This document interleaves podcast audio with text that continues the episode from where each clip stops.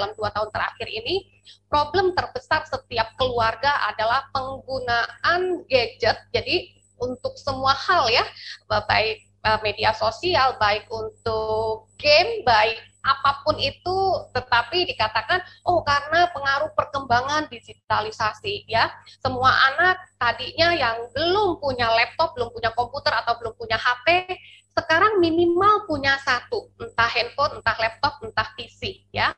Dan yang paling banyak adalah justru dampak negatifnya. Ini khususnya untuk anak-anak yang uh, eh, SMA, SMP, SD. Kalau TK masih bisa dihandle oleh orang tuanya. Ya, kalau seperti usia Mbak Natalia, Mbak Riang, dan Mbak Andrela, mungkin sudah bisa membatasi diri. Seperti tadi yang dikatakan Mbak Andrela, uh, dia menerapkan detox, Mbak Natalia juga mengatakan membatasi diri ya, e, termasuk tadi Mbak Riang juga mengatakan harus bisa bijak menggunakannya.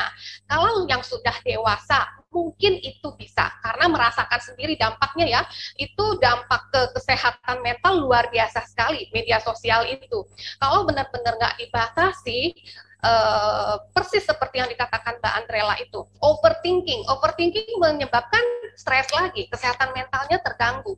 Sementara anak-anak akhirnya mestinya waktu untuk bersosialisasi dengan keluarga itu waktunya jadi tidak ada seharian pegang handphone dengan alasan mengerjakan PR, mesti searching dan lain-lain sebagainya ya.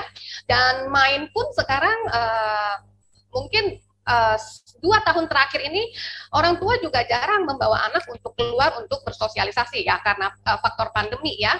Sehingga semua kegiatan di rumah dan yang dipegang lagi ya gadgetnya lagi. Di situlah sumber semua uh, berita kalau digunakan untuk peningkatan diri ya, untuk bekerja, untuk berbisnis ya, itu fine-fine saja. Tetapi itu pun perlu dibatasi. Kalau tidak, meskipun sudah dewasa, bahkan mungkin sudah baby boomer ya, itu juga kebablasan nih Pak Charles. Karena begitu asiknya mau informasi apa saja itu ada di gadget. Nah, kembali lagi apa yang mau kita dapatkan dari uh, dunia digital ini pengembangan diri itu fine banget, bagus banget. Itu grow uh, grow in competence kita dapat ya. Kemudian kita mau baca Alkitab nggak nggak mau buka-buka bukunya langsung dengan gadget itu juga grow in truth-nya dapat ya.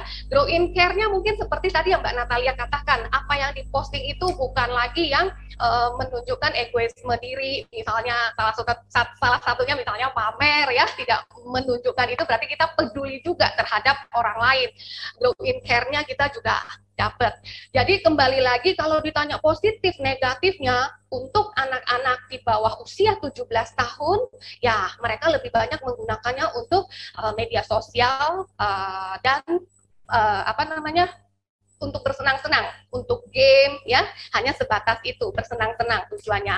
Nah, kalau yang sudah kuliah mungkin sebagian ada yang bersenang-senang, tetapi sudah mulai bisa berpikir menggunakan uh, perkembangan digitalisasi ini bisa mendapatkan ilmu. Kalau yang dulu orang harus ke luar negeri dulu belajarnya, karena di dalam dua tahun terakhir bahkan universitas di luar pun banyak yang membuka online dan akhirnya bisa belajar dengan harga yang murah. Kalau digunakan itu itu luar biasa banget ya.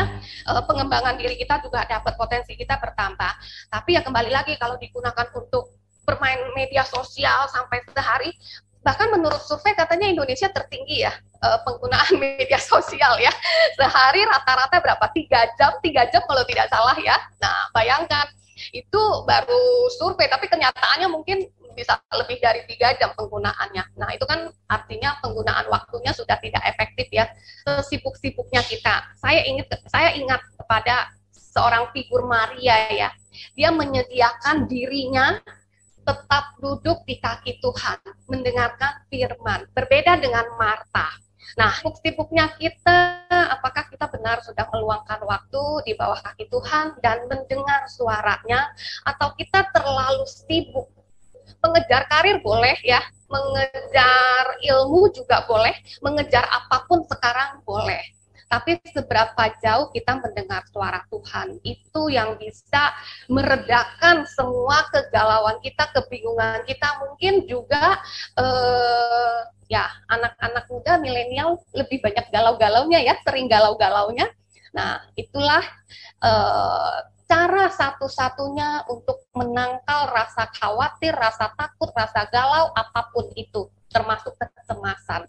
Ya, ambil waktu untuk duduk di bawah kaki Tuhan. Itu yang perlu para kartini lakukan. Kemudian uh, gunakan medsos itu ya dengan sebaik-baiknya, sebijak-bijaknya, menyebarkan atau isinya lebih ke edukasi ya. Sebagai wanita, apakah hidup kita bisa menginspirasi orang lain? Jadi jangan menganggap ah saya kan belum ada apa-apanya, saya baru memulai sekecil apa pun ya.